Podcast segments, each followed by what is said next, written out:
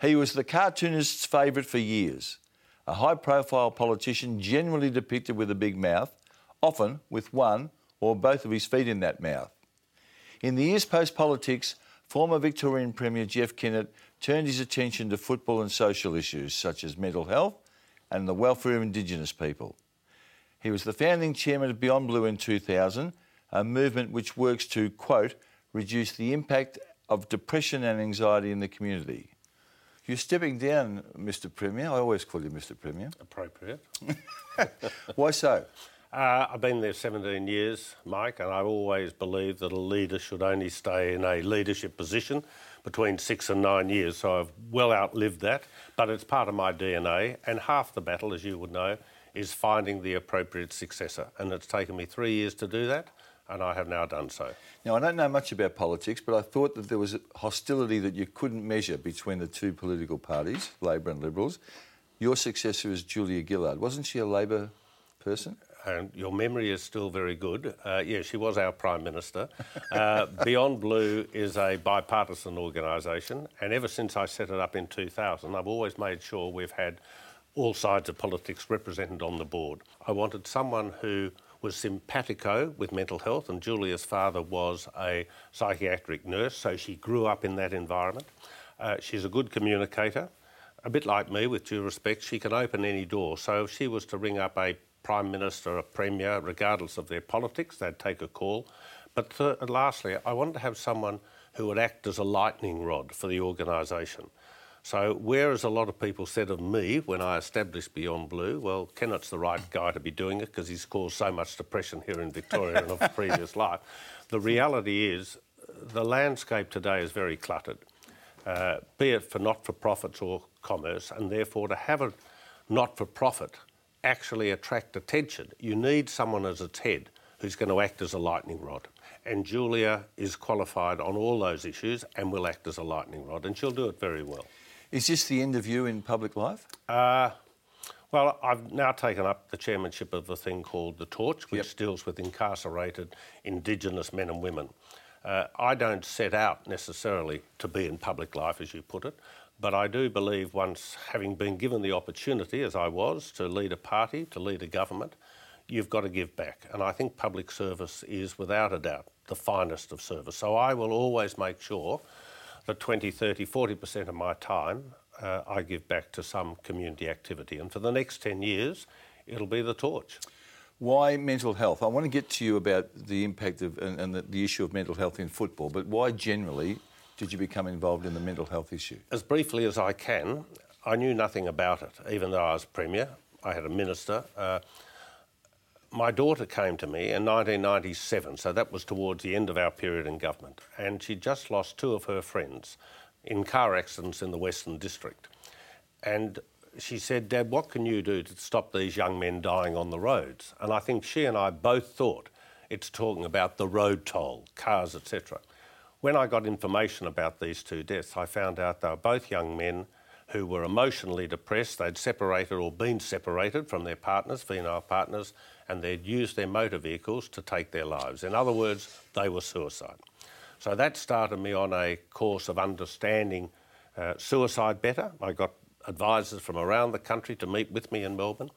Uh, they told me you can't reduce suicide by addressing suicide alone because you've got to be with someone 24 7, and that's impossible. What causes most suicides? It's either emotional or clinical depression. And therefore, I learnt more about that. And before I left politics in 1999, I went to my last head of government's meeting uh, in Canberra, and I tried to get the Commonwealth to establish a national body to give mental health a higher profile. I wasn't successful at that meeting. Uh, I didn't get on the agenda. After I left politics, then uh, both the then Health Minister, Michael Wooldridge, and my successor here in Victoria, to his credit, Steve Bracks, gave me the wherewithal to start what is now known as Beyond Blue. And so for the last 17 years, that has occupied 35, 40% of my time. Uh, and I think we've built up through a team a much better understanding. I mean, you've talked to people on this show about their difficulties mm. with life after football, during football. Uh, we could have these discussions today without putting someone down. So we've changed the discussion. And I think that's a great step forward to people then having the capacity to do something about their own health. The worry for you and people of like mind is that there's still a lot of cynicism about mental health. Yes. I mean, when Gary Lyon had the issue, when Buddy Franklin had the issue, so many people still sort of say it was a crutch, it was a convenient excuse at the time.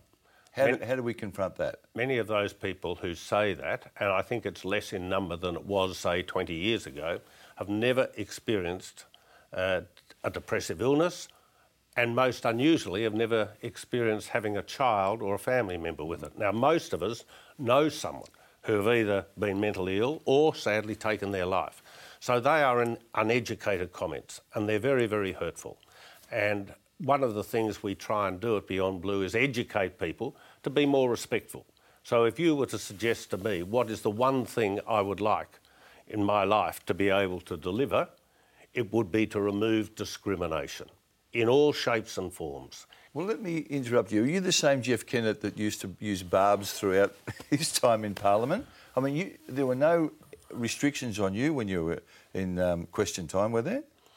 Well, only the restrictions. No self-imposed restrictions. Oh yes, I've tried not to swear. Uh, yeah. uh, often failed. Uh, look, yes, you are the same person. This idea that you're mature or something like that. What you do as you progress through life is you learn. And you and I are both much better educated people today than we were mm. 20 years ago or 40 years ago.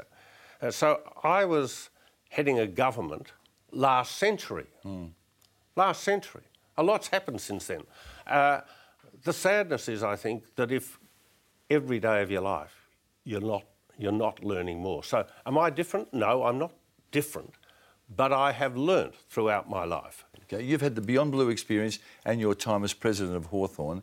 Is the mental health issue a big factor in football amongst footballers? Yes, there's no doubt about it, but not just football, all sports. No, but specifically because this is we're a football program. Oh, How gosh, concerned are you about? Knowledge. Well, there's 800 blokes playing football, and yep. there's hundreds more who have been in and out of the system. Yes, it is a big factor, and it's a big factor for a number of reasons. Uh, these young men get identified early, high expectations. Some get picked up for AFL football.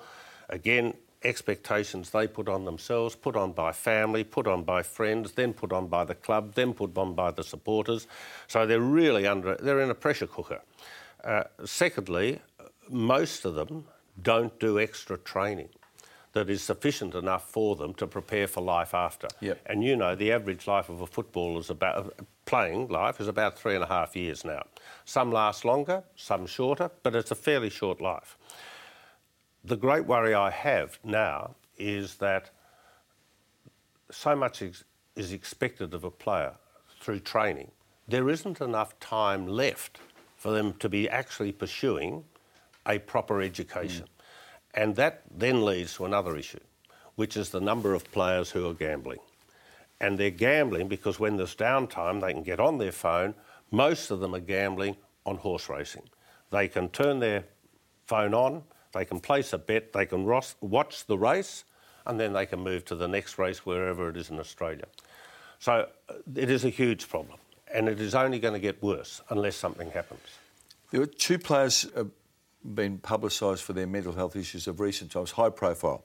The ex Melbourne captain Gary Lyon and Buddy Franklin. Both of them had links to Hawthorn. Gary's father played for Hawthorn. Buddy was a Hawthorn player in your time. Did you seek them out? Uh, I don't think it's right for me to talk about individual cases, uh, if you don't mind. I think that's incorrect. Uh, but I can tell you this at Hawthorn, we did introduce a program where every player had to be involved in some sort of education program. I don't think that's enough anymore because the re- training requirements are so high. I will say this though, I think there is an opportunity for us to look at what they do in America, where sportsmen and women work through the college system, where they work in a disciplined system, where they work in a system that gives them an education for life after sport. I just, I worry, I cringe at a number of sportsmen and women I know today who are coming towards the end of their careers and I don't know what they're going to do. No, and they and don't. And they don't. yeah. And their peer group has moved on. Their income is going to be cut off very, very quickly, and they have nothing behind them. So when at Hawthorn many years ago, I said our first responsibility as a board was to governance, our second was to the welfare of our players and our employees. Makes no difference.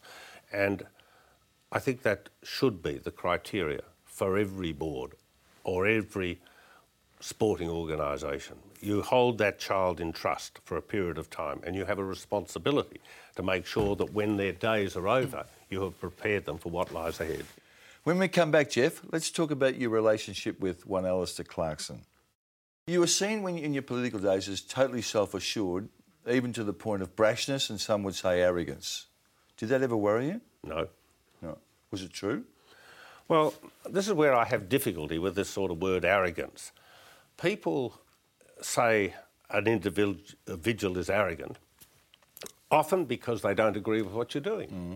And therefore, they want to label you in some way or another. I was always just part of a team, right? But you've got to be the lightning rod, whether it's as a premier or whether it's president of the club or whether it's head of Beyond Blue, you are the lightning rod. You've got to make sure you have good governance, you've got to look after your staff, etc., etc. And then you've got to put in programs that you apply consistently where the people you lead themselves recognise that you're ultimately delivering. No point me being president of Hawthorn today saying, we're going to be the best club in the world. That, that achieves nothing. You've actually got to do the work. Mm-hmm. So, yes, people call me arrogant, uh, among other adjectives, etc. But it doesn't worry me at all. I fact, couldn't give a damn. In fact, sometimes I think you're flattered by that. No, I'm not flattered by it, but I just don't worry about okay, it. Life's okay. too short. Okay, it too is short. for us too. You changed the constitution at Hawthorn so that the president could serve only two three-year terms. I find you, are consistent in a way on this, but I find you inconsistent. You spent so much longer at Beyond Blue, mm. 17 years. Um, Clarko is now in his 12th or 13th year at Hawthorn. I'm not quite sure where you stand on that. Do you think Clarko should? Clarko? Yeah. Uh, well, ultimately, that's up for others. But you're right. I think six to nine years is the most productive time you can stay as a leader of an organisation, unless your role tra- uh, changes dramatically. If you haven't achieved what you want to in that period of time, you might as well move on and let someone else do it. If you haven't achieved, you should go anyway, right? So either way, succeed or fail, you ought to move on. Uh, Yes, I have my views about the length of service of coaches. I mean, most coaches go mad over time, as you know. uh, the pressure, the expectation, it's a tough gig. Uh, but specifically Clarko, he has some very, very good values. Uh, he's probably the best educated coach in the league because every year, as you know, he goes overseas and takes in other mm. codes mm. right around the world. So he is extremely well educated about sport generally. Uh, but there is always a natural time.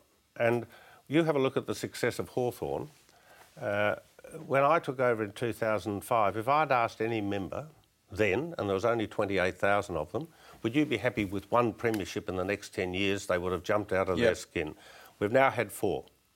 And along the way, recognised as perhaps the leader on and off the field, a lot of our good people have been seduced into other roles. So we've lost a lot of our Clarko's assistants to become senior coaches themselves. We've lost some of our administrators. So right now we're a club in transition, uh, very much so, from board right down to the playing field. That's a challenge. But as you know, while I'm not involved in the club, I'm no longer a member of the board. Uh, I think most of my successors would agree Hawthorn likes a challenge.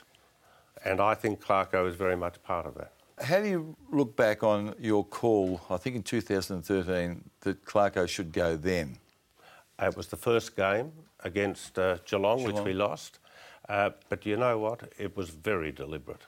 You know what happened at the end of that year? you won the flag. We won the flag. So what I had to do, you, what I had to do was remind Clarko what the bigger picture was, and he went on to big things. Mm. So Everything's quite deliberate. So you're taking the credit for that? Absolutely. Let's say if I didn't believe that, right? Oh, no, please. You wouldn't say what that. Was, what was the purpose of, given the, the, the success that he'd had and the health of this footy club, why would you have said that after round one of a season? Oh, partly for fun. Uh, serious? Yeah, why not? I mean, why is everyone so serious these days? When, I mean, we're only here once. And as you said before, uh, you thought I was a person who expressed my views as I felt them. And on that night, after that game, that's how I felt. Okay.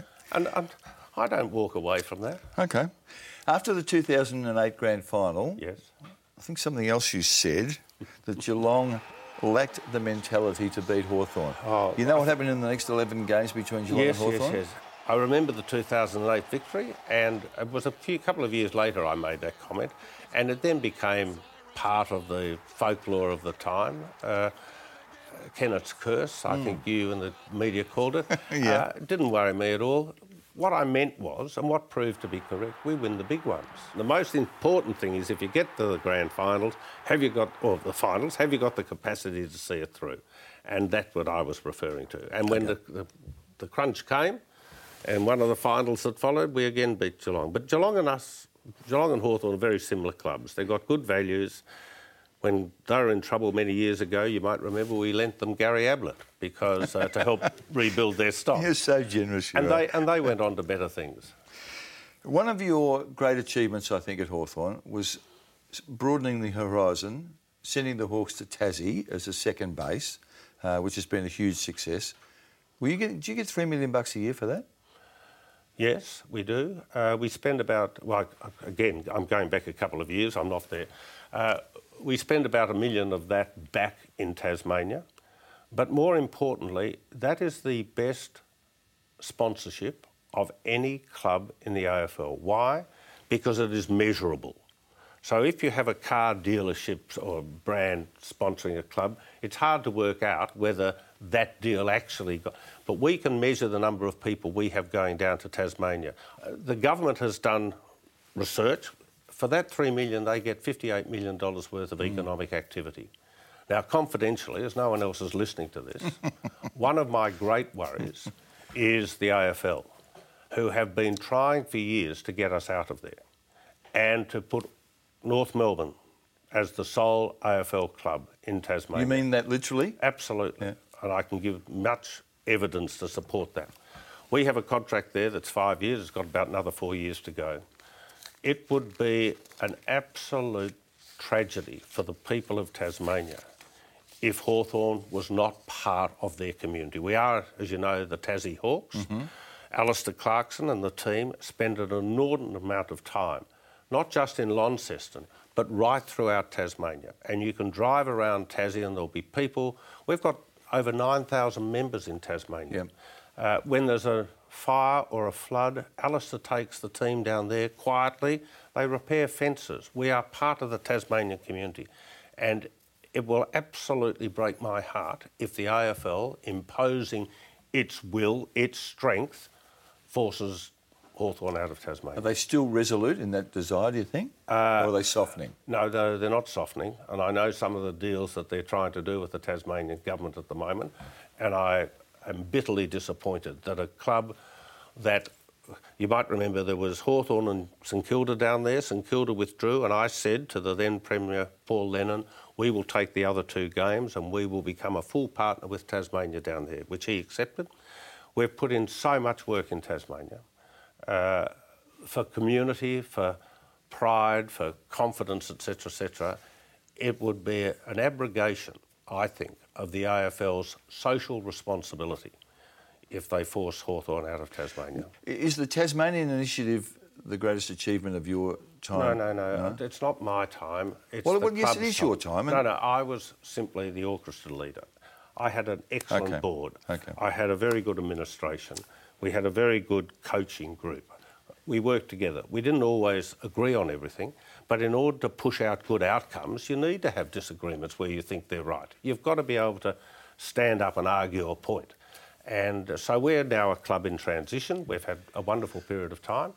We're going to have to earn our stripes again. And that's from the board down. I want to ask you about a, um, one of the, I thought, odd moves of your time. One of the odd moves. one of the odd moves. You suggested, you almost put your hand up during Don McLardy's reign as Melbourne president to say that you should be the president of the Melbourne Football Club, that you would be, in, loosely speaking, the saviour of that football club. No, I, I didn't mean the saviour. Uh, Melbourne were desperate. Melbourne is a great club, a, a really great. My parents barracked for Melbourne all their lives. Uh, and I was there for their last grand final, etc. And what you've got to understand when you run a football club, if you want to be successful, you don't run them because you love football. You run them as a business mm-hmm. where you understand the emotion of your audience, being your members, and the challenges for your players. You've got to put the best you have around you.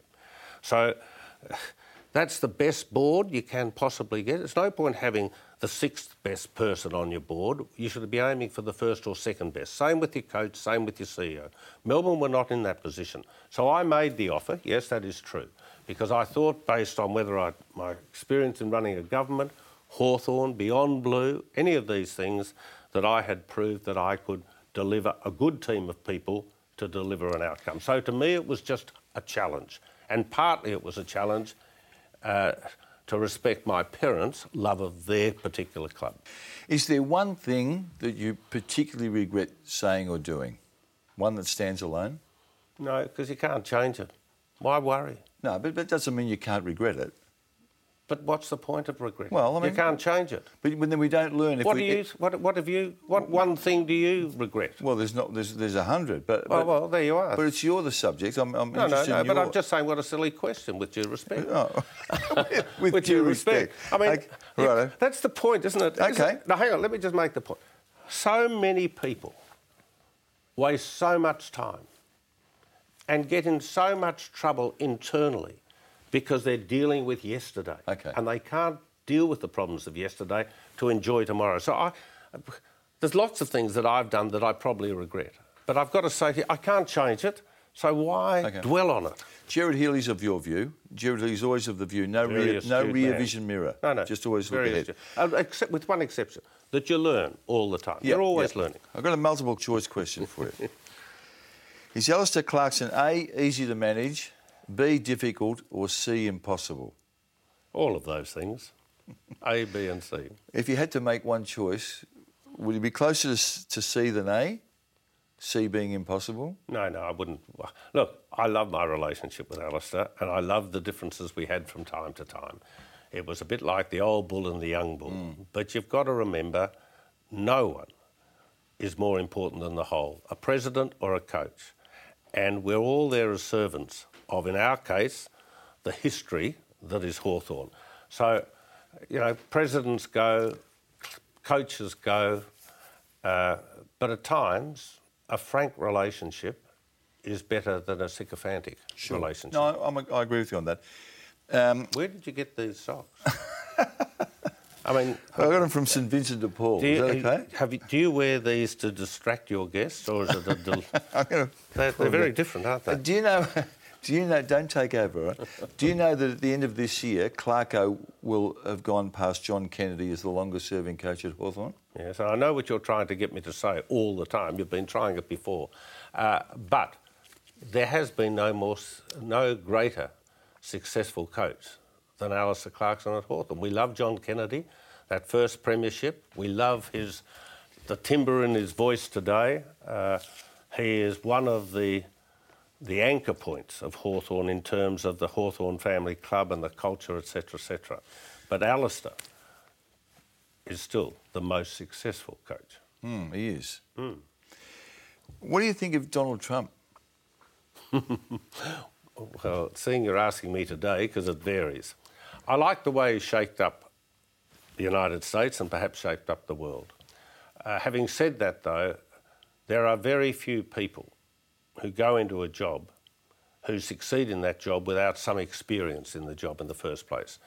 And Donald Trump has gone into that without any political, political experience at all. And so, therefore, a lot of the things, a lot of the seemingly difficult or mistakes he's making today are out of a lack of experience. He might get away with it. He might get away with it, but there's a very good chance that he won't. Do you see any of the young Jeff Kennett in, in Trump? what a stupid question that is. Why, why, no, why so? You because I, before I became premier, I'd been a politician for a number of years. I'd, I'd done my apprenticeship. I understand, yeah, but I'm not saying that. Um, I'm just talking in your manner, in your public persona. Do No? you think I've got the same sort of hair as he? No. Not quite. no, I see nothing similar at all. Oh, no, okay. Did you ever seek to run the AFL? Did it ever cross your mind that you'd like to be the CEO of the AFL? Uh, oh, I suppose it did at one stage. You know, I get so frustrated with some of the things they did and they do. I What, think, Demetriou's reign or McLachlan's reign? well, more when I was there, which was Andrew's time. Uh, I didn't like the way the AFL on their uh, three strike policy on drugs. I argued against it a long time. I'll never forget sitting in one of those meetings and one of the presidents, when I was trying to say, you've got to let the presidents know about a player who's taken drugs so we can help them or look at their peer group to make sure there isn't a group of people having trouble. And one of the presidents said to me, he said, oh gosh, I don't want to ever be told. I don't want to know. I simply don't want to know about whether my players are on drugs. And I thought that was an absolute abrogation of responsibility. And I saw the AFL in that light also. They didn't. The AFL have been, as you know, at times great bullies in terms of the way in which they act, and that has not been good for the competition. Uh, I think it's better today under Gill. I do say that, but I think there are still a lot of issues that can be addressed better. Did you have a drug problem with Hawthorn in your time? Not that I'm aware of, and I say that honestly. I'm not. No one ever told me that we had a player with a problem from the AFL or elsewhere. You- And- you- you- oh, sorry. You must know that there were there was a, there were a couple of players that had issues at Hawthorn. No, no. I was going to, there was one player who isn't playing football at the moment, so I'm not pointing the finger at anyone. Who I understood uh, did not play. This, as I understood, was told did not play the game the next day uh, for reasons that were not related to his physical health. Right. Uh, but I only found that out some months afterwards, and I don't know whether it was alcohol or anything else. But he was scheduled to play, and when I went to the game and where is he? I got no answer, but then I did eventually get an answer, and there were other issues. Did he withdraw or did the club withdraw him I think he was withdrawn. by the club? I reckon when your time comes, you can say, "Well, I didn't die wondering." No, and I hope when the time comes, it comes quickly, because I would hate to be sitting in the corner of a room dribbling, uh, and my grandchildren watching that. I and think me alongside you. absolutely. Great to see you, Jeff. Thank you very much. This has been a production of Fox Sports.